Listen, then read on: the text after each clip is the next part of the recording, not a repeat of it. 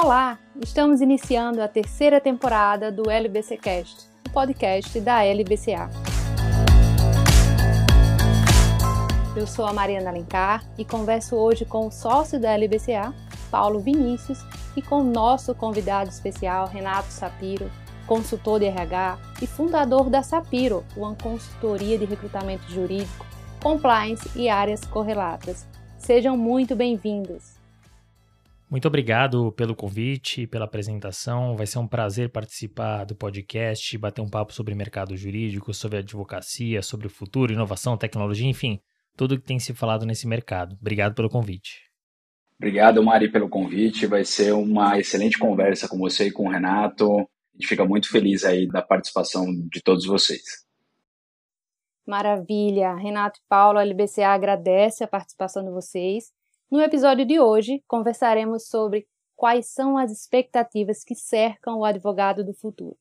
Renato, o Brasil tem atualmente mais de 1 milhão e 300 mil advogados.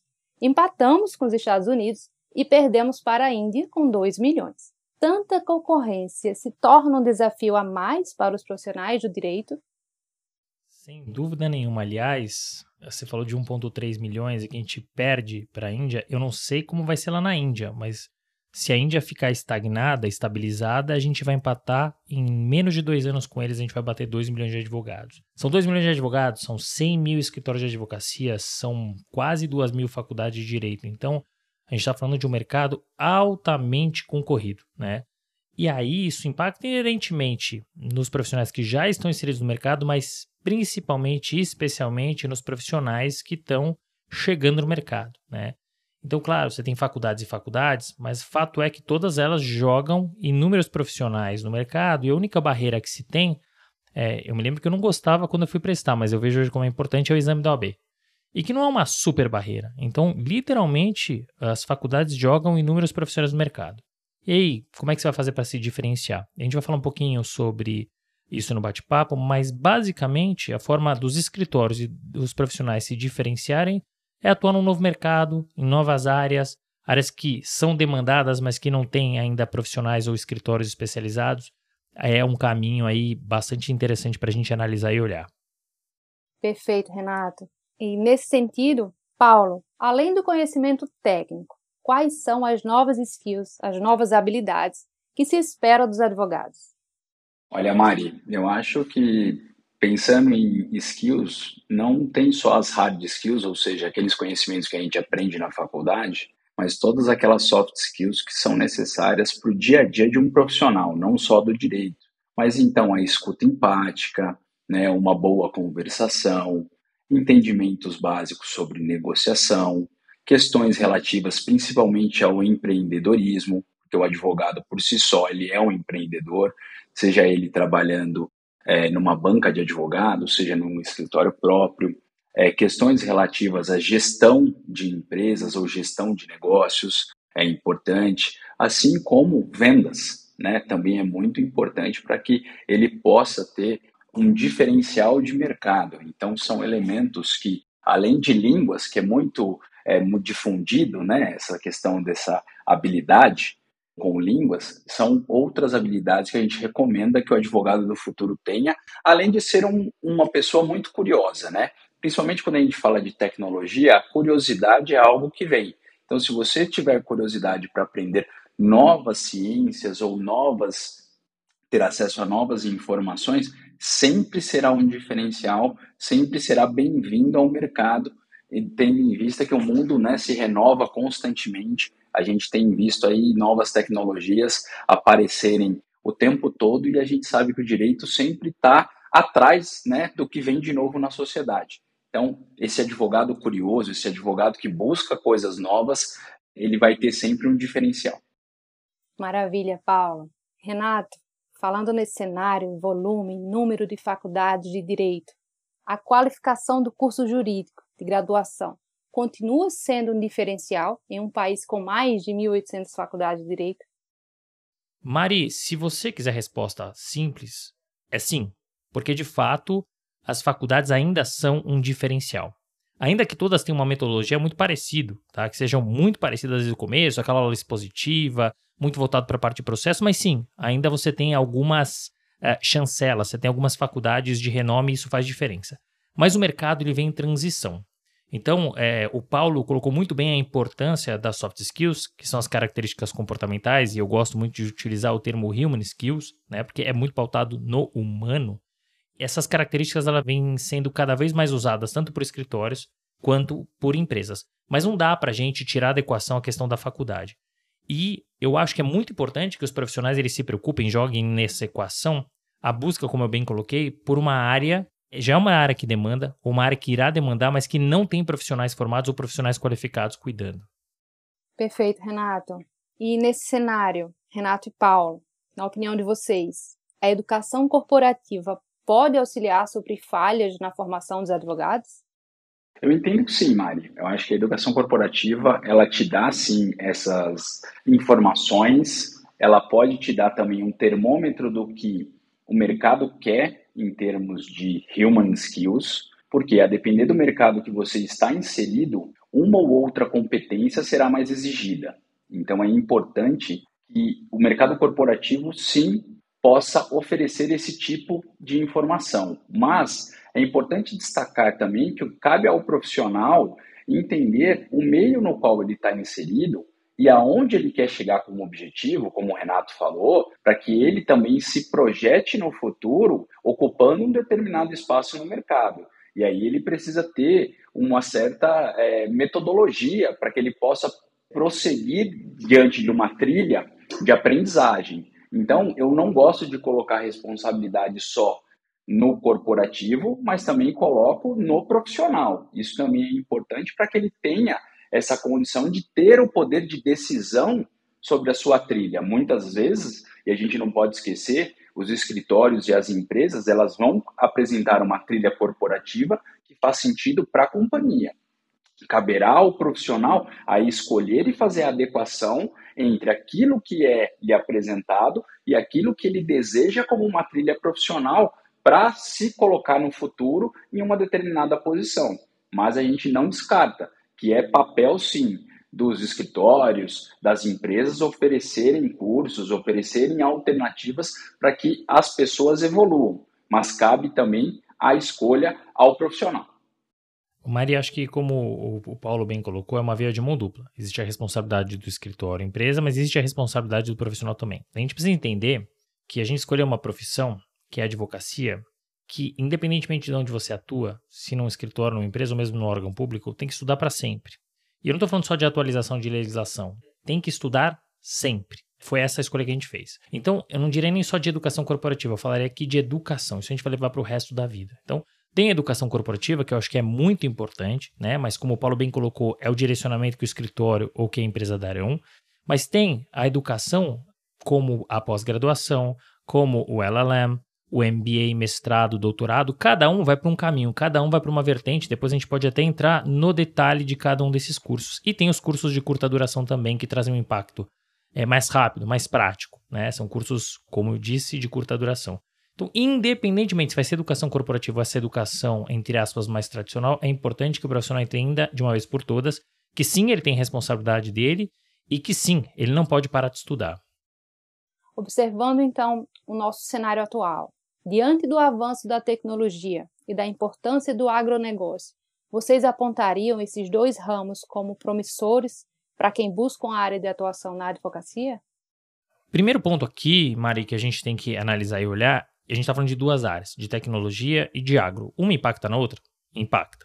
Mas eu vou tentar separar aqui. Primeiro, tecnologia e inovação, que não são a mesma coisa, mas que a gente tem uma barreira no mercado jurídico. Existe um preconceito em relação a isso, de que tanto tecnologia quanto inovação vão tirar o espaço dos advogados e não. A gente tem que parar com essa briga, porque é uma briga perdida, é, é bater na parede e cair. E a gente tem que entender de uma vez por todas que tecnologia e inovação são colaborativas, elas vieram para ficar e para ajudar o mercado, para que o advogado e a advogada possam cuidar do que é estratégico, do que é importante resolver o problema do cliente. Então, esse é o primeiro ponto. Ou seja, áreas que demandem tecnologia né, o que precisem de tecnologia e inovação são áreas que vão, sem dúvida nenhuma, demandar muito nos próximos anos. O que, que já está demandando? Digital. Leia-se direito, é, internet das coisas, uh, NFT, criptomoeda, metaverso. E a gente está vendo a mudança de legislação agora acontecendo. Né? Então, essa é uma área que já está demandando e vai demandar cada vez mais. O agronegócio também vai demandar muito, mas eu acho que ele vai flutuar para mais ou para menos a depender do governo que ganhar as eleições. Se fica o que está ou se vai mudar o governo. Agora, eu diria que a área de infraestrutura vai demandar muito, especialmente energia, porque a gente também vai ter uma mudança de legislação, a gente vai ter o novo mercado, o Open Energy, que o pessoal fala. A área securitária também vai mudar muito, é um mercado super tradicional e que também deve, no próximo ano, ter mudança de regulamentação. Então, a gente fala aí do Open Insurance e deve se aproximar muito mais dos mercados europeu e americano. E a gente tem outras duas áreas que devem demandar bastante também. Uma é que mistura tudo isso, que é o ESG, né? que as letrinhas são ambiental, responsabilidade social e governança, porque as empresas elas precisam ter, quem cuida disso são os advogados. É, e por fim, a parte é, de legal operations, que é muito comum nos, no, nas empresas e que passam a ser demandados dentro dos escritórios de advocacia. Então, eu respondi um pouquinho de forma mais ampla para entender como tecnologia e agronegócio entram, mas outras áreas também. Maravilha, Renato. Paulo, o advogado 4.0, além de dominar a tecnologia, terá de cultivar obrigatoriamente seu networking? Olha, Maria, eu acho que esse é um dever não só do advogado 4.0. Se uma coisa que o advogado tem que fazer é networking, né? Ele, ele depende disso para ter os seus clientes. Então, o networking, independentemente da plataforma, seja ela virtual, seja o metaverso, seja o real comum, ela tem que ser cultivada. Né? O networking é fundamental para que você seja reconhecido no mercado, para que você tenha suas produções acadêmicas e profissionais também reconhecidos. Então, essa é uma das human skills que o Renato coloca e são essenciais para o advogado, né? A advocacia é uma carreira social por si só. Então, não ter contato com pessoas, não fazer networking, não conhecer pessoas novas, não ter novos conhecimentos, é, não buscar novas áreas do direito, é algo que é contraproducente para o profissional do direito. Então, se faz fundamental a pessoa não só participar ativamente de redes sociais, mas de tudo aquilo o mundo virtual também nos proporciona em termos de conhecimento, então seja palestras, simpósios, questões relativas à academia ou mesmo a jornadas de conhecimento que você possa fazer dentro e fora do país. Tudo isso é importante para que você amplie o seu networking, porque o conhecimento no direito não está mais subscrito só ao Brasil, mas está muitas das vezes é, ele vem importado de outras legislações e é trazida para o Brasil como uma novidade. Então, quanto mais contato você tem a essas novas discussões, você ganha em conhecimento e você certamente ganhará em networking. Perfeito, Paulo. Renato, observando agora o nosso cenário atual de trabalho híbrido, home office, presencial, como será o mercado de trabalho para os advogados do futuro? Continuará a ser híbrido? Essa é uma ótima pergunta. Se você me fizesse essa pergunta em 2018, 2019, a resposta era batida presencial. Mercado tão tradicional, imagina, né? Passar um dia fora é, era batata, né? Tá na praia, tá se divertindo, não tá trabalhando. Aí a gente percebeu que não, que sim, que é possível trabalhar no modelo home office, no modelo híbrido. É, eu acho que você tem perdas e ganhos, né? Dentro desses modelos, no presencial, no híbrido, no home office. O que eu acho que vai ser a tendência, uh, na maioria é o híbrido, porque funciona muito bem, né? Claro que você tem uma perda, porque eu acho que estar ali no tete a tete, ouvindo alguém participar de um call ou de uma reunião, eu acho que isso faz muita diferença, é aquele aprendizado que a gente nem percebe, mas que a gente está aprendendo. Então você tem essa perda. Por outro lado, quando você está no home office, no híbrido, que você não precisa se deslocar até o escritório, numa cidade, por exemplo, como São Paulo, que tem uh, um trânsito bastante pesado, você ganha duas, três, às vezes quatro horas num dia. Por isso que, se a gente pensar num equilíbrio, eu imagino que o híbrido que você ganha, você perde um pouquinho de um lado e de outro, mas ganha um pouquinho de um lado e de outro. Quando você pensa no presencial ou no home office, são dois extremos, né? Então, você tem perdas muito grandes e ganhos muito grandes. Eu acho que não é tão equilibrado. E observando os escritórios de advocacia, eu acredito que, em sua maioria, o modelo que já é adotado e que continuará é o híbrido. Na opinião de vocês, os recursos da inteligência artificial vão ajudar os advogados a ganhar ações, assim como vem ajudando os médicos a fecharem diagnósticos? Olha, Mari, Nós entendemos que não só os recursos de inteligência artificial, mas como todo recurso de automação, quando bem utilizado, será de muita valia para o advogado.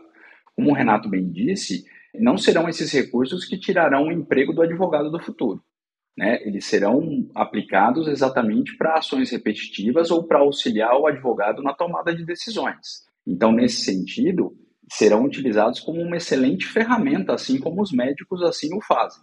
Nessa parte, nós entendemos que a inteligência artificial nada mais fará do que apresentar um novo rol de ferramentas e de possibilidade de decisões com uma maior acuracidade para o advogado, para ele dizer para o seu cliente se aquela ação tem uma chance maior ou menor de perda ou de vitória, ou qual é a prova que será melhor utilizada para aquele determinado juiz. Mas em nada disso é, vai tirar a técnica do advogado para apresentar por meio de uma petição, o despacho junto ao juiz, uma sustentação oral, que é o trabalho que um advogado faz, ou vai evitar que uma reunião de fechamento de negócios ou a elaboração de um contrato seja feita por uma pessoa, que é quem vai definir o modelo de negócios ali. Então, nós vemos que, nesse sentido, a inteligência artificial será uma excelente ferramenta, mas ela precisa ser muito bem estudada. E não vai ser só na área do direito, né? A gente utiliza aqui analistas de dados dentro do nosso escritório para que nos auxiliem a tomar essa decisão com base em ciência, não com base em achismos. Eu acho que é isso que o advogado do futuro tem que estar preparado. Muitas das vezes a ferramenta que vai estar à disposição não vai estar é, diante da nossa cultura, daquilo que a gente aprendeu na nossa faculdade. A gente vai precisar de ajuda de profissionais de outras áreas para que nos auxiliem a tomar uma melhor decisão dentro de uma área que a gente é especialista. E aí, com essa junção de trabalhos, com essa sinergia, aí sim a gente vai conseguir apresentar um trabalho de maior concretude para os nossos clientes. E, e, Mari, tudo que o Paulo trouxe é muito importante. Acho que primeiro de tudo, existem estudos que dizem que em 15, 20 anos não vai ter mais on e off. É tudo on. De novo, adianta a gente brigar com tecnologia, com inteligência artificial? Não. Ela veio para ajudar e é para ficar. Só que, para que a gente tenha literalmente a inteligência artificial, é como o Paulo colocou, a gente tem que ajudar a máquina, a gente tem que dar as informações para ela para que depois ela consiga pensar sozinha. Então, a máquina precisa da gente, né? E ela vai nos ajudar. Quando o Paulo fala sobre a parte de Big Data, não existe hoje empresa que tome decisão sem se pautar em dados. Não existe mais isso. Né? Então a gente está num caminho sem volta e ainda bem. Né? Ou seja, a inteligência artificial ela veio para ficar e ela veio para ajudar. Só que a gente também precisa ajudá-la. Com certeza, Renato. E na visão de vocês, o mercado jurídico tende a se globalizar, ampliando o raio de ação do direito internacional privado e público? Ele já é globalizado. E com a pandemia, acabou, não tem mais barreira. Por quê? Porque antigamente, antes da pandemia, claro que a pandemia ela foi muito negativa, especialmente no sentido de, do número de pessoas que veio a falecer. Por outro lado, ela acelerou e muito as tecnologias, enfim, inovações. É, então foi um impacto neste sentido positivo para o mercado. Mas a gente precisa entender uma coisa: antes da pandemia, muitas barreiras eram criadas. Então, ah, eu tenho um escritório em São Paulo. Imagina, eu não posso atender Dubai, não posso atender Amsterdã. Hoje você não precisa nem ter um escritório físico né? E você pode atender em qualquer lugar do mundo. As tecnologias as propiciam isso. Então, a gente já vive no mercado globalizado. Quer ver uma coisa? Olha como está tudo interconectado. Wuhan, pandemia, China, 2019, novembro de 19, 15, 20 mil quilômetros daqui. Olha o impacto que a pandemia causou. Vamos trazer alguma coisa mais para perto. Guerra, Ucrânia e Rússia, 10, 12, 15 mil quilômetros daqui. Não vai impactar, não vai? Claro que vai. Impacta em tudo, na economia, na política, é, no nosso mercado. Então, o mundo não só está globalizado, o que permite que todo tipo de profissional de escritório atenda em qualquer lugar do mundo, como também as coisas que acontecem ao redor do mundo impactam diretamente e inerentemente na nossa vida pessoal e profissional. E aí, em complemento aqui ao Renato, o que o profissional do futuro precisa ter é essa visão de mundo globalizada, onde ele possa entender quais são as oportunidades que esse mundo conectado possui para que você possa fazer esse tipo de atuação. Às vezes você vai ter um cliente que ele não vai precisar de um serviço em São Paulo ou no Brasil, mas você é capaz de se conectar com um advogado de outro país e oferecer um serviço em conjunto. Então, se você tiver essa visão de negócios, você vai ser um advogado conectado que não estará limitado ao seu território ou à sua OAB, vamos assim dizer, que é uma visão clássica do direito. Renato, já estamos chegando ao final da nossa conversa de hoje. Gostaríamos de saber qual será o grande desafio da carreira do advogado do futuro que faltou falarmos aqui. Eu não diria que faltou falarmos aqui, mas mais uma vez eu trago e bato na questão da tecnologia. A tecnologia, antigamente, ela mudava a cada 10 anos, depois a cada 5 anos, a cada 6 meses ela muda. E o advogado precisa entender isso. Ele precisa estar antenado, ele precisa acompanhar e puxar a tecnologia aqui para o lado, entender que ela é companheira, né? que ela veio para ajudar e para colaborar. O advogado que entender isso, ele vai se dar muito bem. O advogado advogada que quiser lutar contra isso, ele está fadado ao insucesso. É risco a dizer. Então, eu acho que eu diria que para fechar aqui o episódio, é esteja aberto às novas tecnologias e mais do que aberto, atento e antenado. Eu acho que do meu lado aqui, complementando ao Renato, eu acho que é ter essa ambidestralidade. É ser técnico como advogado, mas estar antenado no que está acontecendo no mundo. É verificar como o mundo se comporta e buscar se conectar a ele, entender esse mundo, sem ter que rechaçar essas tecnologias que o Renato falou. Quanto mais você entender o mundo, mais conectado a ele você vai estar e como um ativista social que é o advogado do futuro, você vai estar conectado a esse mundo. Então, quanto mais essa visão global que você tiver, não só dentro da sua área de especialidade, mais fácil vai ser a sua, vamos dizer assim, sobrevivência no futuro aí dentro do direito. São Paulo, Renato, muito obrigada pela participação de vocês. A LBC agradece. E esse foi o episódio de hoje do LBC Cast, com Paulo Vinícius e Renato Sapiro falando sobre advogado do futuro. Até a próxima terça-feira.